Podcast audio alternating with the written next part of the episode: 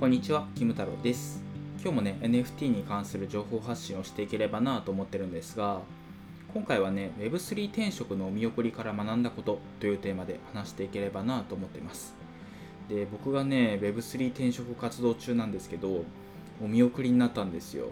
もう一番行きたかった企業があったんですけど、そこがお見送りになってしまって、もう辛い、悔しいっていう気持ちがね、あったんですよ、昨日まで。もう今はね、寝たら復活して、まあ次頑張るぞっていう感じなんですけど、まあ結構、まあ自分の中ではね、学びがあったというか、なんかこういうことをね、もうちょっと気をつけないといけないんだとか、準備しないといけないんだっていうのがね、分かったので、その話をね、今日はできればなと思ってます。でまあ、結論から言うとねその自分で仕事を提案しないといけないっていうのがね分かったんですよ。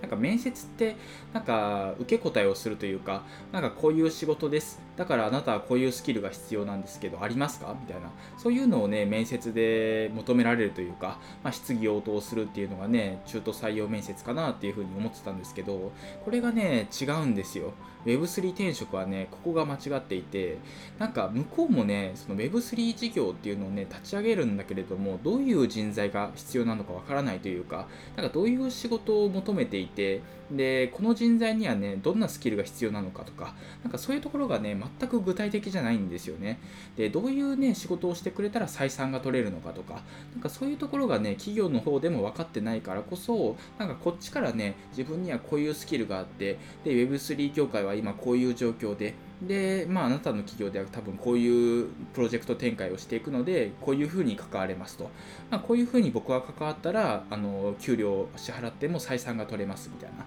かそういうことをね、しっかり自分の中で準備して、提案をしていかないといけないっていうのがね、Web3 転職なのかなっていうのがね、分かったんですよね。で僕がねどんな感じで失敗したかっていうところなんですけどその僕が受けてた求人っていうのがアライアンス系って言われるような、まあ、アライアンスの営業ですよ。なんか他の企業とタッグを組んでなんか権利関係のことを調べながら一緒に NFT 作りましょうとかなんか一緒にブロックチェーンゲーム作りましょうとかなんかそういう感じのことをねあの交渉するようなお仕事が一つと。あとは Web3 系のリサーチですよね。いろいろ情報を取ってきて社長と一緒に企画を考えるプロジェクトを考えるみたいなそういう仕事があったんですけどでまあ2つの求人に応募してで書類選考を通ってで一次面接でね NFT 買ってますとかいろいろ勉強してますみたいなことを言ったらすごい好感触でで一次面接も通ってこれは内定取れるぞって思ったら二次面接ですごい雰囲気が変わってなんか実はアライアンスのねお仕事をお願いしようと思ってたんだけどコミマネやってみないとかでコミマネやるんだったらちょっと業務委託でやってみないみたいななんかそういうことをね提案されたんですよ。でなんでこんなこと言うんだろうって今になって考えるとやっぱり企業としてもこの人を正社員で取って給料を払うだけの価値があるのかそれぐらいのポジションなのかっていうのをねすごく悩んでたと思うんですよね。要はその新しい事業でで人を増やしてでそれで採算を取れない可能性がねあのあるなっていうふうにね多分偉い人は思ってたと思うんですよ。要はそのこの事業っていうのがうまくいくかもわからないしで、まあ、アライアンスのね営業とか Web3 のリサーチって人を増やさないとできないのかっていうところがね多分引っかかってたと思うんですよ。でそこをその僕の中で、まあ、僕はこれぐらい勉強していてこういう提案ができてこういう人材です。だから採用しても採算が取れますよみたいな。そういうことをねもうちょっとアピールしないといけなかったんだなっていうのを学んだんですよね。